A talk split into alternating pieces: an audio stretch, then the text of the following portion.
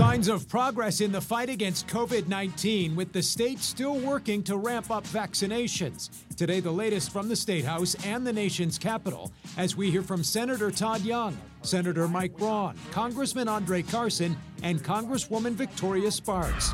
Plus, President Joe Biden's one on one interview this Super Bowl Sunday, and we reflect on the city's Super Bowl legacy with former Mayor Greg Ballard. It's all ahead this Sunday in Focus. Exploring the issues that matter most in Indiana. This is In Focus with Dan Spehler. New developments this week in the fight against COVID 19. The state will be getting 100,000 new doses of the vaccine this week, but no changes yet in terms of who is eligible. Teachers have been asking to be included. They have not been yet, but there are new policies for schools that take effect tomorrow could mean fewer situations where a quarantine is required. This as talks continue in Washington over the next round of coronavirus relief, something President Biden discussed in his Super Bowl Sunday interview with CBS News. Middle class folks need help, but you don't need to get any help to someone making 300,000 bucks. And you can see the president's interview with CBS later today. Good morning. Happy Super Bowl Sunday. Today, we're also checking in with our Washington Bureau ahead of another busy week. There's the impeachment trial starting Tuesday. We're also hearing from our Indiana lawmakers on the ongoing relief negotiations. Democrats moving ahead after an Indiana senator and his colleagues met with President Biden this past week. Rashad Hudson has more. Both sides say they want to put money into the pockets of Americans, but the big question is how much? Republicans want a smaller, scaled back amount, while Democrats are saying go big. I have no tolerance for delay, no patience. Democrats like Connecticut Senator Richard Blumenthal are urging their Senate colleagues to move quick on COVID relief. The bill is very bipartisan because it will include a lot of Republican priorities. Virginia Senator Tim Kaine says there is common ground between Senate Democrats and the gang of 10 Republican senators that met with President Joe Biden Monday night. But the president is to be credited uh, for his response to a counter proposal. Indiana Republican Senator Todd Young says the $1.9 trillion price tag on the president's plan is too big considering the last relief package was passed in December. Much of which has not been spent, and much of the CARES Act from early last year has not even been distributed. One of the differences between the two plans is Republicans want to offer $1,000 checks to low income Americans, whereas President Biden wants to deliver $1,400 checks to the same citizens included in the last round. Senate Democrats say they're confident that they will deliver a COVID relief package in the coming weeks. In Washington, Rashad Hudson, back to you.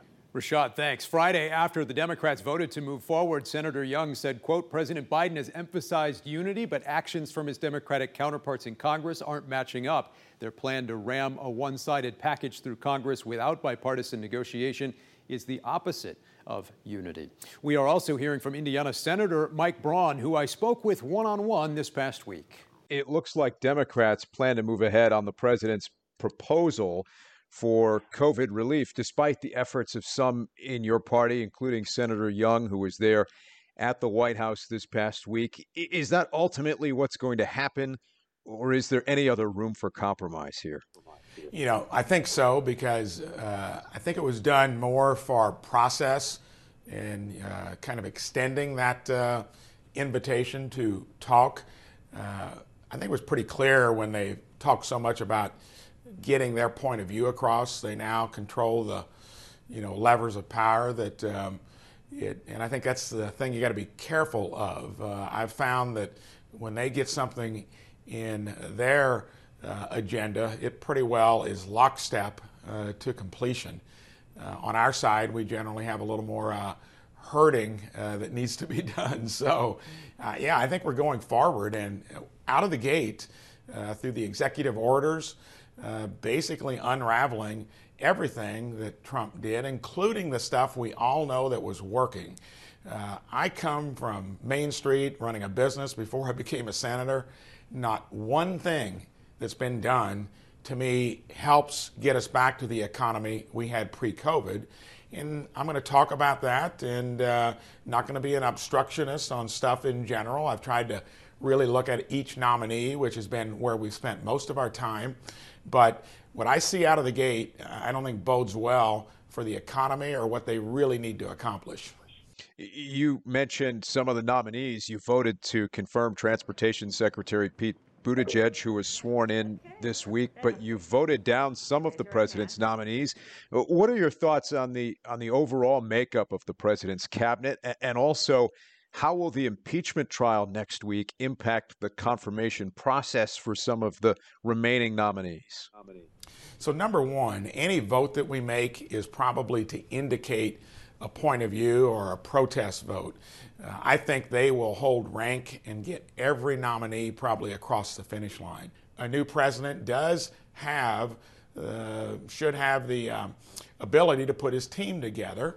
And um, in this case, nothing, I don't think there's not going to be one of them that doesn't get across the finish line anyway a lot of talk this week about the future of the GOP. Mitch McConnell, Kevin McCarthy, Congresswoman Greene. Do you feel your party needs to evolve beyond some of these episodes that we've seen play out in recent weeks that might involve conspiracy theories or, or other eh, outrage driven grievances, perhaps? Well, that's obviously not a building block to expanding uh, the party. And I've been outspoken that we should learn from recent elections that we got to bring more young people, uh, more uh, ethnic and minority groups into the party as young conservatives and get them to become Republicans, and we need to make the case.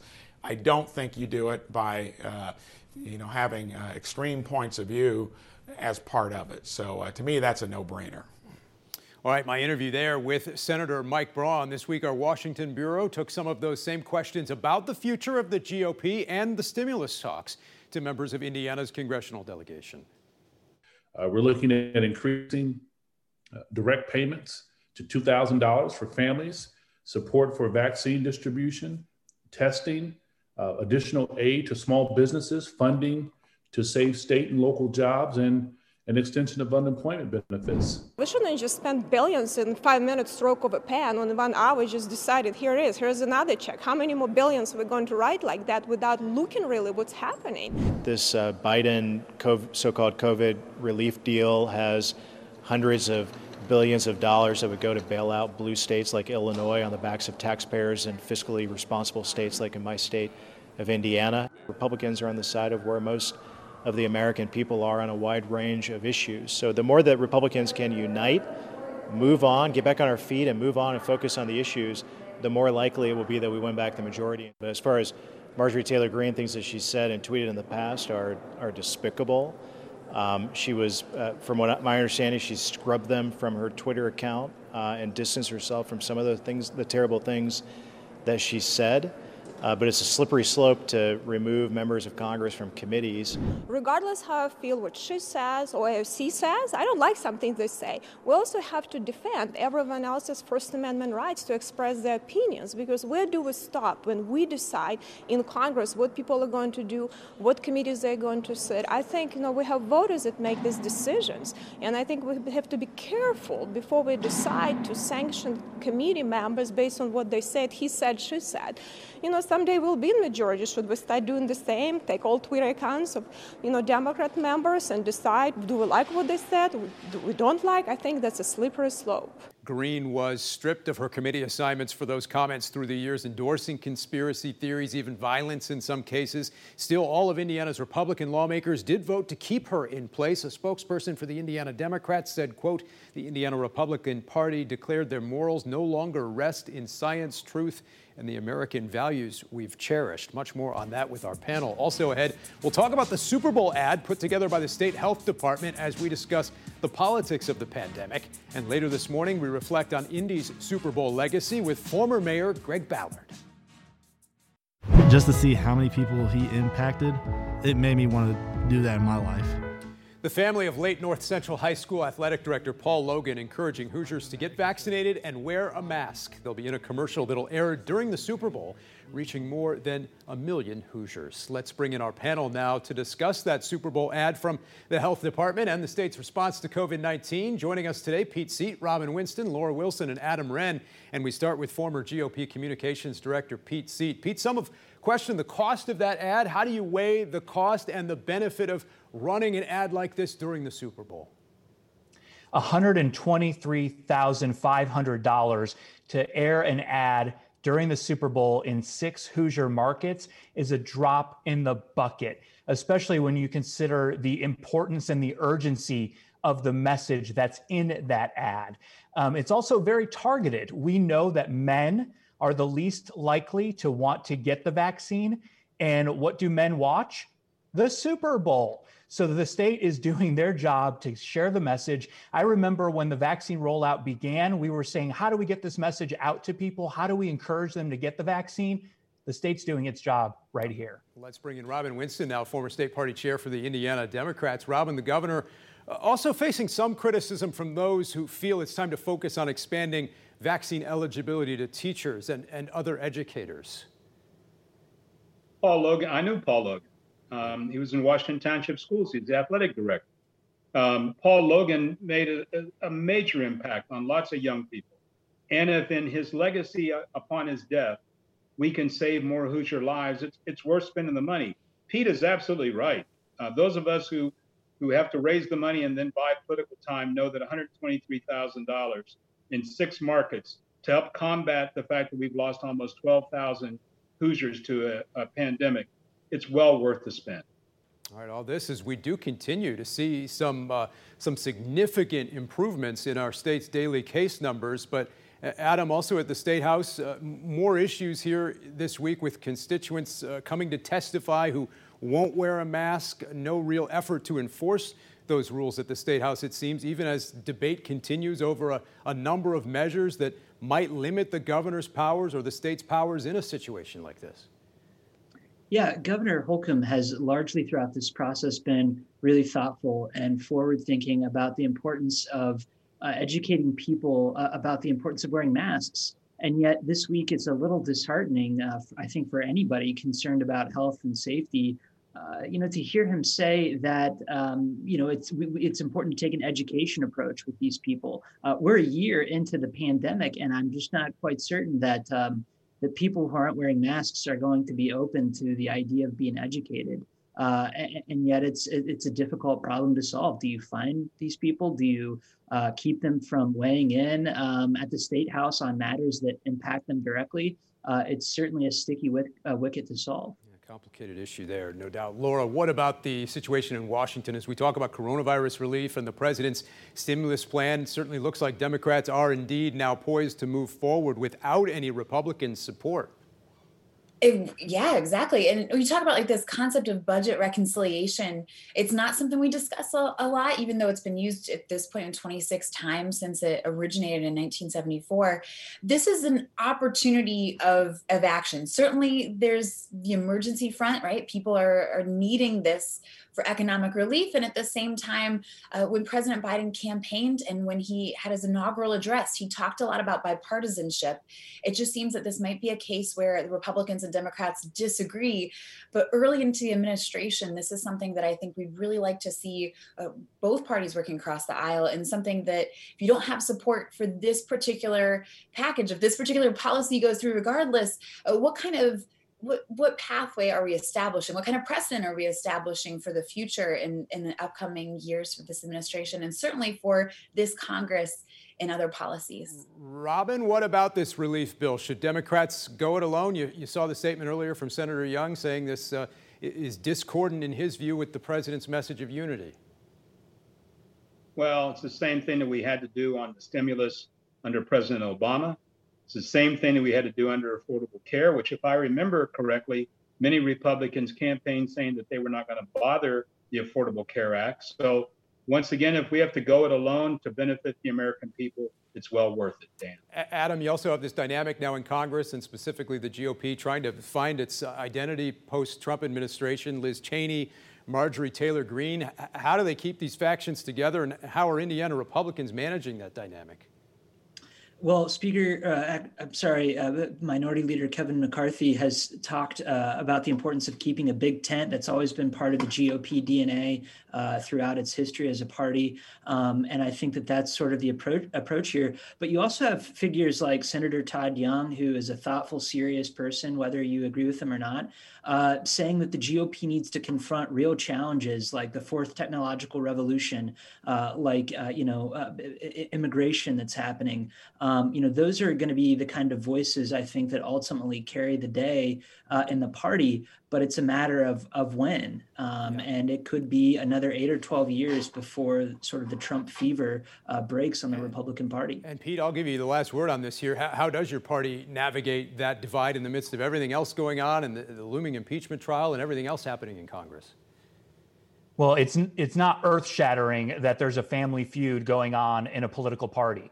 Uh, Democrats are dealing with this as well, with AOC trying to primary members of her own caucus and, and take them out in uh, the next election cycle. It's unfortunate, though, that there's such a magnifying lens when there is drama in the Republican Party.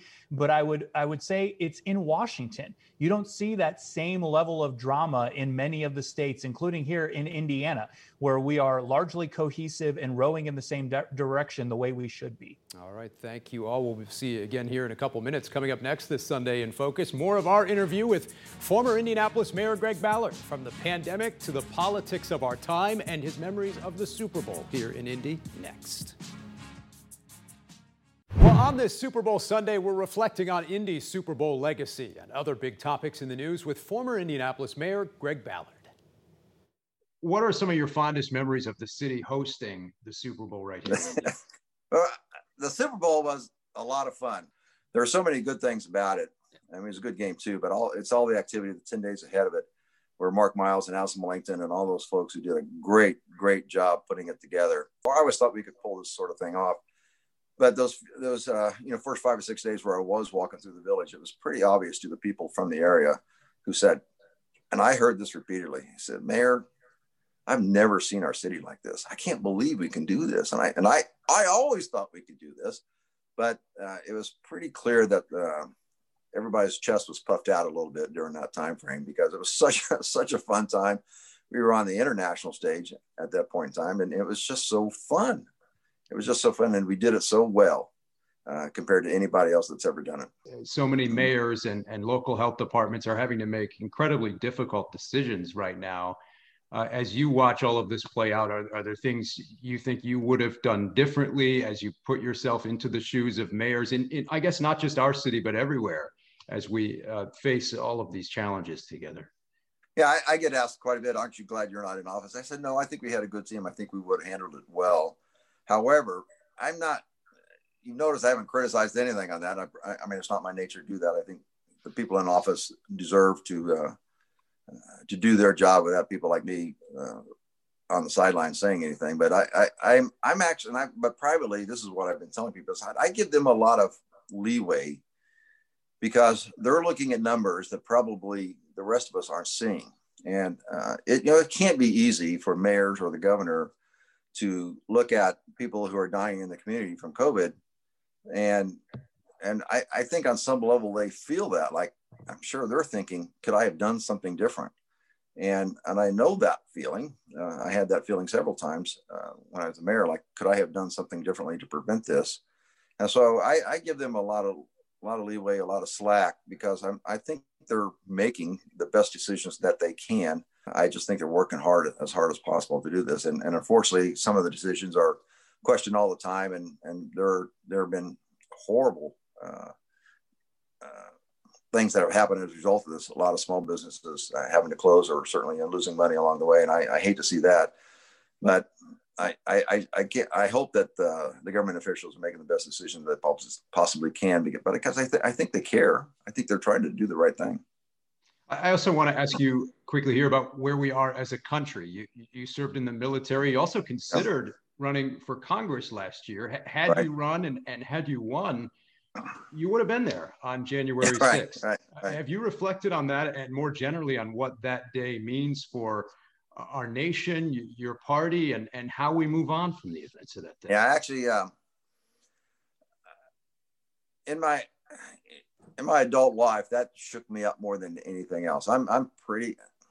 I kind of let things play out. I don't get overly uh, dramatic about too much uh, because it, I think it's sometimes it's good for let, let let things play out. But that one, that one really affected me because I I, I, I know some of my Republican friends are not going to like what I'm saying going to say about this, but this was a violent attempt to overthrow the will of the people. This was the certification of the vote uh, to uh, the federal election, and they're in there to stop that vote. I don't see how you can see that any other way, and that's sort of thing has never happened since I've been alive. But they, I mean, what else can that be other than they were down there to try to stop the vote? They were in the Capitol trying to stop that vote. It was pretty clear what happened, and then they were in there trying to overturn that violently. I don't, I don't see how you can see that any other way. And, and uh, it was very disturbing to me.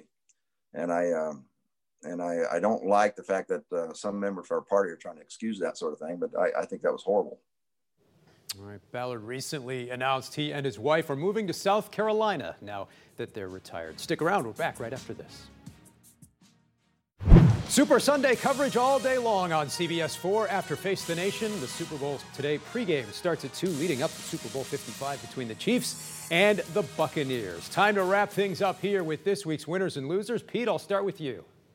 I'm going to go with two winners and no losers this week. Pete Buttigieg, the now confirmed Secretary of Transportation from Indiana, and Indiana GOP Chairman Kyle Hupfer, who is picked to be General Counsel of the Republican National Committee. Big news there for them both. Laura?